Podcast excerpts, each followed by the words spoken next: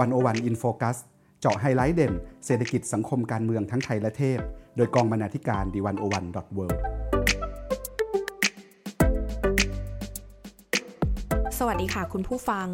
ขอต้อนรับเข้าสู่รายการ 101 In Focus EP ที่ 64 คุณผู้ฟังคะวันที่ 21 ธันวาคมที่จะถึงนี้ คือวันครบรอบ 10 ปีข้อกำหนดกรุงเทพค่ะ วันนี้วันโอวันอินโฟกัสจึงอยากจะชวนคุณผู้ฟังมารู้จักว่า ข้อกำหนดกรุงเทพคืออะไร และก็ร่วมสำรวจปัญหาในกระบวนการยุติธรรมไปพร้อมๆกัน อยู่กับดิฉัน วิลาวันบุญเกื้อกุลวง และคุณการทีราภูริวิกรสวัสดีค่ะ คุณการทีรา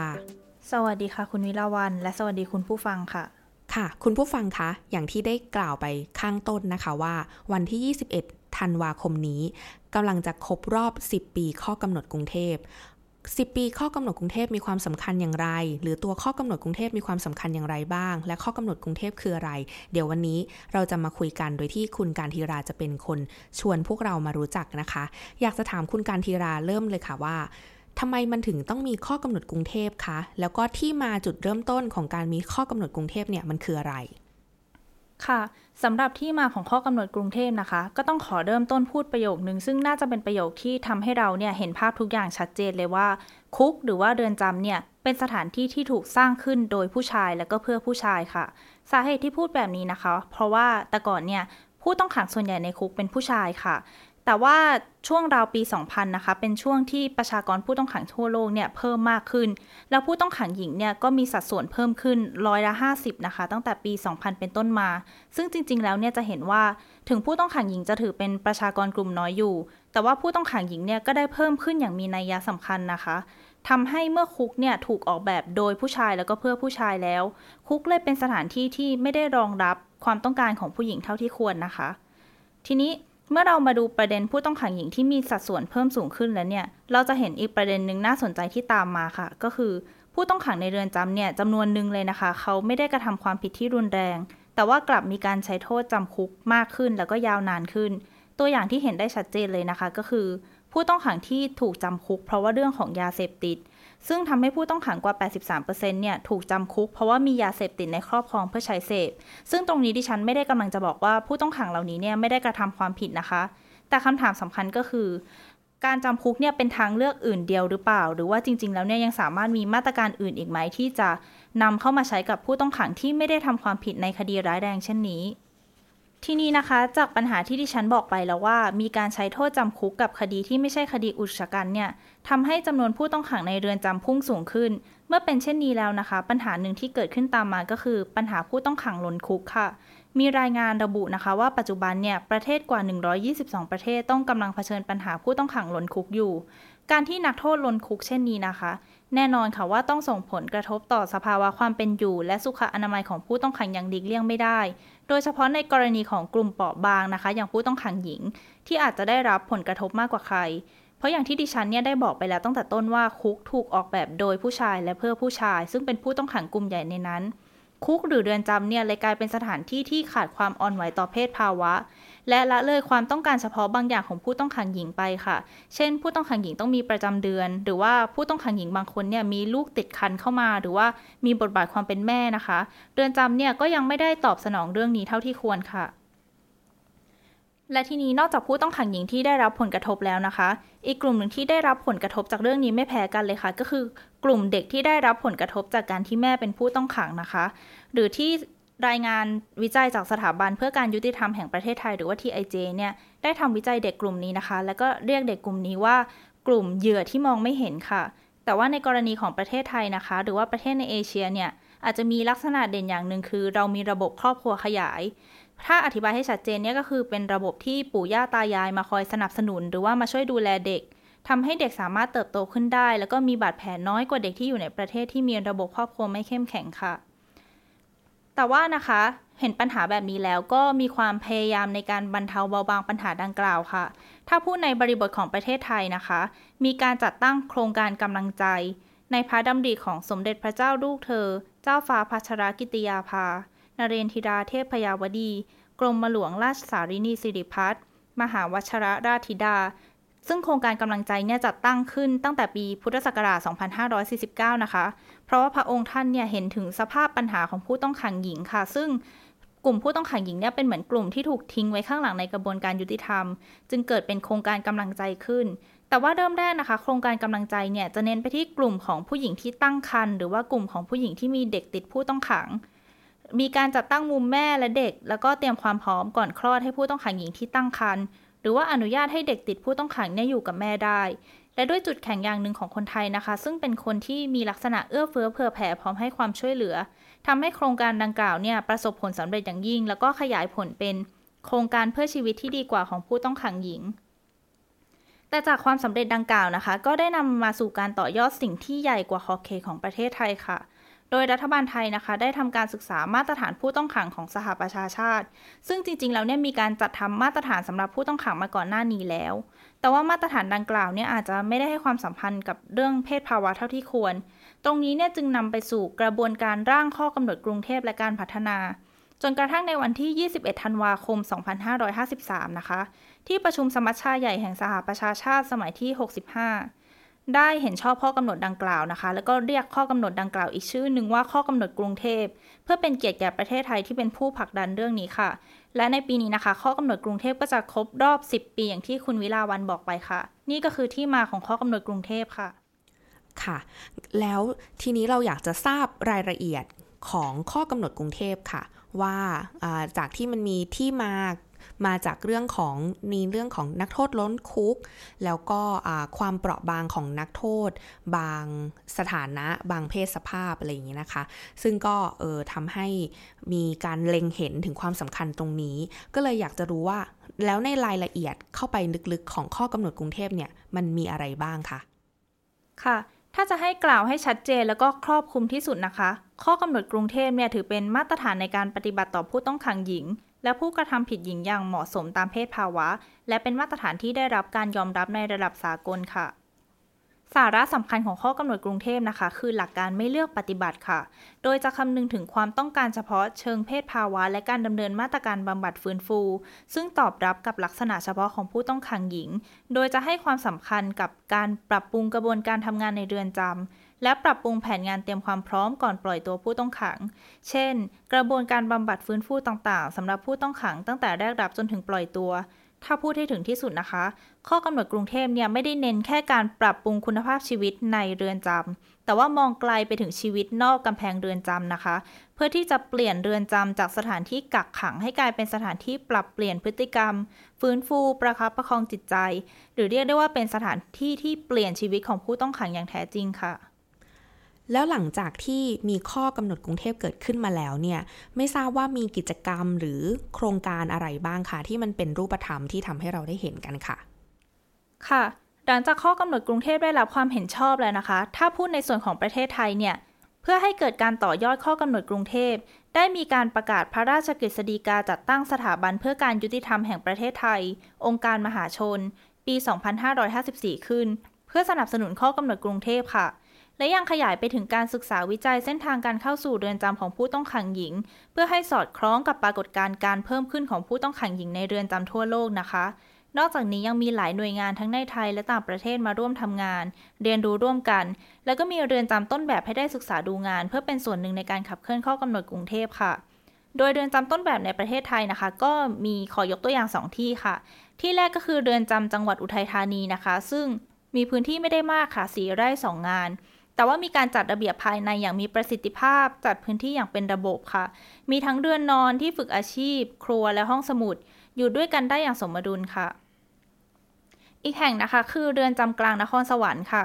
เรือนจำแห่งนี้เนี่ยถือว่ามีอายุยาวนานมากที่สุดแห่งหนึ่งในไทยนะคะ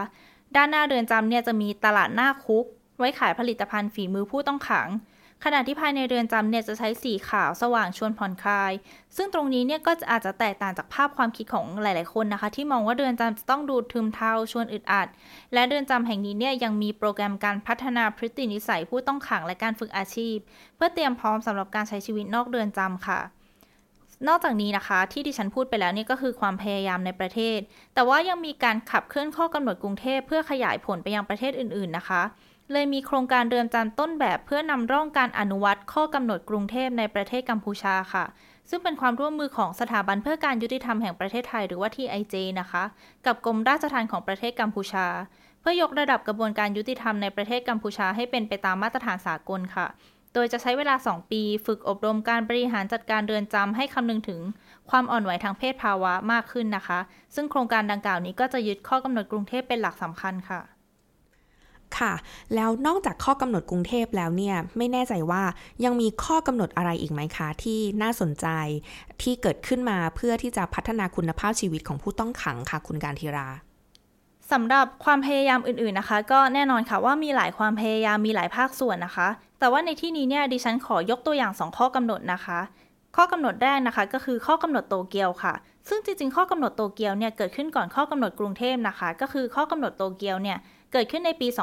2533 ค่ะ โดยจะครอบคลุมมาตรการทั้งหมดที่ไม่ใช่การคุมขังนะคะ แล้วก็ยังให้ความสำคัญกับการที่ประชาชนและสาธารณชนเนี่ยจะเข้ามามีส่วนร่วมในกระบวนการบำบัดฟื้นฟู เพื่อที่จะนำไปสู่ความหวังในการส่งเสริมสังคมแบบทั่วหน้าหรือว่า inclusive society ค่ะสำหรับจุดเริ่มต้นก่อนจะมาเป็นข้อกำหนดโตเกียวนะคะ ต้องย้อนกลับไปเมื่อปี พศ 2498 ค่ะ ตอนนั้นเนี่ยมีข้อกำหนดมาตรฐานขั้นต่ำแห่งสหประชาชาติว่าด้วยการปฏิบัติต่อผู้ต้องขังนะคะ ซึ่งมาตรฐานดังกล่าวเนี่ยเป็นมาตรฐานด้านการราชทัณฑ์และสิทธิมนุษยชน ก่อนจะตามมาด้วยข้อกำหนดโตเกียวที่ดิฉันกล่าวไปข้างต้นค่ะ และหลังจากข้อกำหนดโตเกียวในปี 2533 นะคะ ปี 2553 ก็เกิดเป็นข้อกำหนดกรุงเทพค่ะสำหรับโครงสร้างพื้นฐานของข้อกำหนดโตเกียวนะคะ จะเริ่มตั้งแต่กระบวนการก่อนการพิจารณาคดี ที่เปิดให้มีการใช้มาตรการที่ไม่ใช่การคุมขัง หรือว่า non custodial measure ได้นะคะ ต่อมาเมื่อเข้าสู่ขั้นตอนของการพิพากษา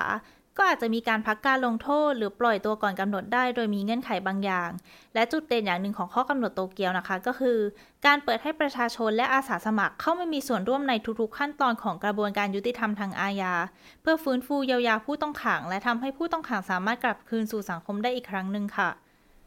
ถัดจากข้อกำหนดโตเกียวและข้อกำหนดกรุงเทพนะคะ อีกหนึ่งข้อกำหนดที่มีความสำคัญไม่แพ้กันก็คือข้อกำหนดแมนเดลาค่ะ ซึ่งข้อกำหนดแมนเดลานะคะ ได้รับการรับรองเป็นมาตรฐานสากลใหม่ในการคุ้มครองสิทธิผู้ต้องขังทั่วโลกในปี 2558 และประเทศไทยเนี่ยก็เป็นหนึ่งใน 17 ประเทศที่เสนอแนะ แล้วก็ให้การสนับสนุนร่างข้อกำหนดดังกล่าวค่ะ ถ้าพูดให้เป็นรูปธรรมขึ้นนะคะ ข้อกำหนดแมนเดลาจะเป็นการวางมาตรฐานขั้นต่ำในการบริหารจัดการเรือนจำที่ดี รวมทั้งวางมาตรฐานให้มีการเคารพสิทธิของผู้ต้องขังตามหลัก 5 ประการของข้อกำหนดแมนเดลา และยังกำหนดให้รัฐต้องรับผิดชอบต่อสุขภาพของผู้ต้องขัง ผู้ต้องขังต้องได้รับบริการสุขภาพที่มีมาตรฐานทัดเทียมกับคนทั่วไป ซึ่งตรงนี้เนี่ยก็สอดคล้องกับข้อกำหนดกรุงเทพนะคะ ที่กำหนดให้เรือนจำต้องให้บริการด้านสุขอนามัย และสุขภาพขั้นพื้นฐาน ซึ่งครอบคลุมความจำเป็นทั้งทางเพศภาวะทั้งเพศภาวะทั้งทางร่างกายและจิตใจค่ะ เมื่อคุยมาถึงตรงนี้แล้วนะคะก็อยากจะทราบค่ะคุณการทีราว่า จริง ๆ แล้วรากฐานของปัญหาเนี่ยมันคืออะไรกันแน่คะค่ะ เมื่อกี้เราพูดถึงข้อกำหนดต่างๆ ที่พยายามจะ นำมาแก้ปัญหาแล้วใช่ไหมคะ แต่ว่ารากฐานของปัญหาจริง ๆ เลยเนี่ย ต้องย้อนกลับไปที่ตอนต้นที่ดิฉันพูดถึงปัญหานักโทษล้นคุกค่ะ คือเราปฏิเสธไม่ได้เลยนะคะ ว่าแม้ข้อกำหนดที่ว่ามาเนี่ยจะเข้ามาช่วยพัฒนาคุณภาพชีวิตของผู้ต้องขังได้จริง ๆ แต่ว่าถ้าเกิดเราจะแก้ปัญหาไปให้ถึงรากฐานเลยเนี่ย เราอาจจะต้องมองให้ไกลกว่ากำแพงเรือนจำค่ะ ก็คือย้อนกลับไปดูที่รากฐานเริ่มต้นของปัญหาคือนักโทษล้นคุกค่ะ ตรงนี้นะคะเลยนำไปสู่การพูดถึงการนำมาตรการที่ไม่ใช่การคุมขังเข้ามาใช้ตั้งแต่ต้นค่ะ โดยดิฉันขออ้างคำพูดของศาสตราจารย์พิเศษ ดร กิติพงศ์กิติยารักษ์ผู้อำนวยการ TIJ นะคะโดยอาจารย์กิติพงศ์เนี่ยพูดว่าเมื่อผู้ต้องขังหญิงต้องเข้าสู่เรือนเรือนจำเนี่ย เราพบว่าการจำคุกกระทบกับชีวิตความเป็นอยู่ ครอบครัว แล้วก็ชุมชนในวงกว้างค่ะ ทั้งนี้นะคะแม้เขาจะมีข้อมูลชี้ว่าการคุมขังเนี่ยควรถูกใช้เป็นทางเลือกสุดท้าย โดยเฉพาะกับผู้หญิงที่ทำความผิดเล็กๆ น้อยๆ แต่ว่าหลาย ๆ ประเทศเนี่ยก็ยังไม่ได้จัดการหามาตรการตอบสนองต่อความอ่อนไหวของเพศภาวะเท่าที่ควรค่ะ ยิ่งไปกว่านั้นนะคะ เราพบว่าจำนวนผู้หญิงทั่วโลกที่ถูกคุมขังก่อนการดำเนินคดีอาญาชั้นเจ้าพนักงานเนี่ยมีจำนวนเท่ากับหรือว่ามากกว่าจำนวนนักโทษหญิงซะอีก ในขณะที่บางประเทศเนี่ย อัตราดังกล่าวเพิ่มขึ้นเร็วกว่าจำนวนผู้กระทำความผิดชายที่ถูกกักขังก่อนการพิจารณาคดีเสียด้วยซ้ำเพราะฉะนั้นนะคะ ถ้าเราจะแก้ปัญหาให้ถูกจุดจริง ๆ เนี่ย เราอาจจะเริ่มต้นด้วยการไม่นำคนเข้าไปในคุกเป็นจำนวนมากตั้งแต่แรก และลองหันมาพิจารณาทางเลือกอื่นแทนนะคะ เช่น การใส่กำไรติดตามตัว หรือว่าการทำงานบริการสังคม ตรงนี้เนี่ยก็จะช่วยให้คนเนี่ยไม่ต้องเข้าไปลนคุกตั้งแต่แรก และเรือนจำก็จะได้มีไว้รองรับผู้ที่จำเป็นต้องรับโทษคุมขังจริง ๆ เพื่อที่จะได้เข้าสู่กระบวนการบำบัดฟื้นฟูที่มีประสิทธิภาพต่อไปค่ะ แล้วอย่างในประเทศไทยของเราเนี่ยค่ะ ไม่แน่ใจว่ามีการใช้วิธีการแก้ปัญหาในเรื่องนักโทษล้นคุกอะไรยังไงบ้างไหมคะ ค่ะ สำหรับตัวอย่างที่เป็นรูปธรรมของประเทศไทยเลยนะคะ ก็ต้องบอกก่อนเลยว่าประเทศไทยเนี่ยก็เริ่มคิดถึงการลดจำนวนผู้ต้องขังในเรือนจำอย่างจริงจังค่ะ ตัวอย่างที่เป็นรูปธรรมนะคะ คือ แนวนโยบายของอดีตประธานศาลฎีกาท่านสไลเกตวัฒนาพันธ์ ที่มีการออกคำแนะนำแก่ผู้พิพากษา เพื่อเป็นแนวนำทางในการใช้ทางเลือกอื่นแทนการจำคุก รวมถึงทำงานเพื่อยกระดับการคุ้มครองสิทธิเสรีภาพขั้นพื้นฐานของผู้ต้องหาและจำเลยค่ะ เพื่อให้เห็นภาพชัดขึ้นนะคะ ดิฉันขออ้างคำอธิบายของดร สุธาทิพย์ยุทธโยธิน ผู้พิพากษาศาลชั้นต้นประจำสำนักประธานศาลฎีกาค่ะโดยดรสุธาทิพย์นะคะ อธิบายถึงแนวทางการทำงานดังกล่าวว่า ในกรณีของผู้ต้องหาที่กระทำความผิดในคดีที่ไม่ใช่คดีอุชกัน หรือว่าเป็นคดีที่ไม่เกี่ยวข้องกับความรุนแรงเนี่ย ผู้พิพากษาอาจจะ ตัดสินใจใช้มาตรการทางเลือกอื่นแทนการจำคุกได้ แต่ทั้งนี้ทั้งนั้นนะคะ ก็จะต้องศึกษาผู้ต้องขังอย่างละเอียดเสียก่อนค่ะ โดยอาจจะใช้วิธีการถามคำถามโดยตรง หรือว่าศึกษาจากการสืบสวนสอบสวนที่ได้มาจากเจ้าพนักงงานคุมประพฤตินะคะ ตรงนี้เนี่ยก็จะช่วยให้รับรู้ความต้องการ แล้วก็รับรู้โอกาสในการบำบัดฟื้นฟูของผู้ต้องหาค่ะและถ้าจะเจาะไปที่ผู้ต้องขังหญิงที่เป็นกลุ่มเปราะบางนะคะ ดรสุธาทิพย์อธิบายว่า ปกติแล้วเนี่ย ทางเลือกอื่นแทนการจำคุกมักจะถูกประยุกต์ใช้กับการกระทำความผิดที่ไม่ใช่คดีอุกชะกันอยู่แล้ว แล้วผู้ต้องหาส่วนใหญ่ตรงนี้เนี่ยก็มักจะเป็นผู้หญิง ผู้กระทำผิดหญิงในประเทศไทยเนี่ยก็ย่อมจะได้ประโยชน์จากมาตรการตรงนี้ด้วยค่ะ ค่ะและนั่นก็เป็นวิธีแก้ปัญหาอย่างหนึ่งนะคะ ในประเทศไทยของเรานั่นเอง แล้วทีนี้คุณกานต์ธีราพอจะมีตัวอย่างกรณีศึกษาในเรื่องการแก้ปัญหาจากต่างประเทศบ้างไหมคะ ค่ะ กรณีศึกษาหนึ่งที่ดิฉันอยากจะหยิบยกมาพูดถึงนะคะ ถูกเรียกว่าโปรตุเกสโมเดลค่ะ ซึ่งโปรตุเกสโมเดลเนี่ยเป็นโมเดลที่ใช้ในประเทศโปรตุเกสนะคะ แล้วก็ประสบผลสำเร็จอย่างมาก ในกรณีของการครอบครองยาเสพติดเพื่อเสพค่ะ ถ้าให้สรุป concept คร่าวๆนะคะ ก็คือ เป็นการยกเลิกการใช้มาตรการทางอาญาหรือว่า decriminalize แต่ว่าไม่ได้ทำให้ถูกกฎหมายหรือว่า legalize ในกรณีของการครอบครองยาเสพติดเพื่อเสพค่ะ อย่างที่พูดไปตอนต้นแล้วนะคะว่า สาเหตุที่ผู้หญิงส่วนใหญ่ต้องเข้าคุกเนี่ยก็เป็นเพราะเรื่องยาเสพติดค่ะ ซึ่งเรื่องยาเสพติดเนี่ยเป็นคดีที่ไม่ใช่คดีอุกฉกรรจ์นะคะ และถ้าเรามองให้ลึกกว่านั้นเนี่ยผู้หญิงบางคนมียาเสพติดไว้เพื่อเสพเอง บางคน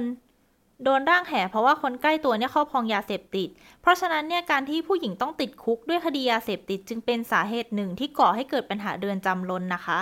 คำถามสำคัญจึงอยู่ที่ว่า เรามีแนวทางอะไรที่ดีกว่าการจำคุกไหม เราจะทำยังไงถึงจะไม่ต้องนำคนเข้าไปในเรือนจำตั้งแต่แรกสำหรับโปรตุเกสโมเดลนะคะ ก็อย่างที่ดิฉันได้เกริ่นไปบ้างแล้วว่าโปรตุเกสเนี่ยเป็นประเทศที่เจอปัญหาผู้เสพยาในระดับต้นๆของยุโรปเลยค่ะ ต่อมานะคะเขาใช้วิธีแก้ปัญหาโดย ในกรณีที่เขาเจอผู้ที่มียาเสพติดในครอบครองในปริมาณไม่เกิน 10 วันของการเสพตามค่าเฉลี่ยเนี่ยเขาจะถือว่าคนคนนั้นเป็นผู้เสพค่ะ แล้วก็ใช้มาตรการที่ไม่ใช่โทษทางอาญานะคะ คือใช้มาตรการทางปกครองแทน และให้คณะกรรมการฝ่ายกฎหมายร่วมกับฝ่ายสาธารณาสุข แล้วก็ฝ่ายสังคมสงเคราะห์เนี่ยเข้ามาดูแลการบำบัดหรือถ้าไม่มีหรือถ้าไม่ได้ปฏิบัติตามเนี่ยก็ใช้กลไกโทษปรับ หรือว่ามาตรการทางปกครองอื่นๆนะคะ เช่น การเตือนการห้ามเข้าออกสถานที่หรือว่าห้ามพบบุคคลแทนค่ะ เราก็จะเห็นนะคะว่าแนวทางนี้เนี่ยเป็นหนึ่งในแนวทางที่ทำได้จริง และสามารถช่วยแก้ปัญหาคุกลนได้อย่างมีประสิทธิภาพค่ะ ตัวผู้เสพยานะคะ ก็จะไม่ถูกตีตราจากการถูกลงโทษทางอาญา แล้วก็สามารถกลับคืนสู่สังคมได้อย่างมีประสิทธิภาพเพิ่มขึ้นด้วยค่ะ แต่ว่า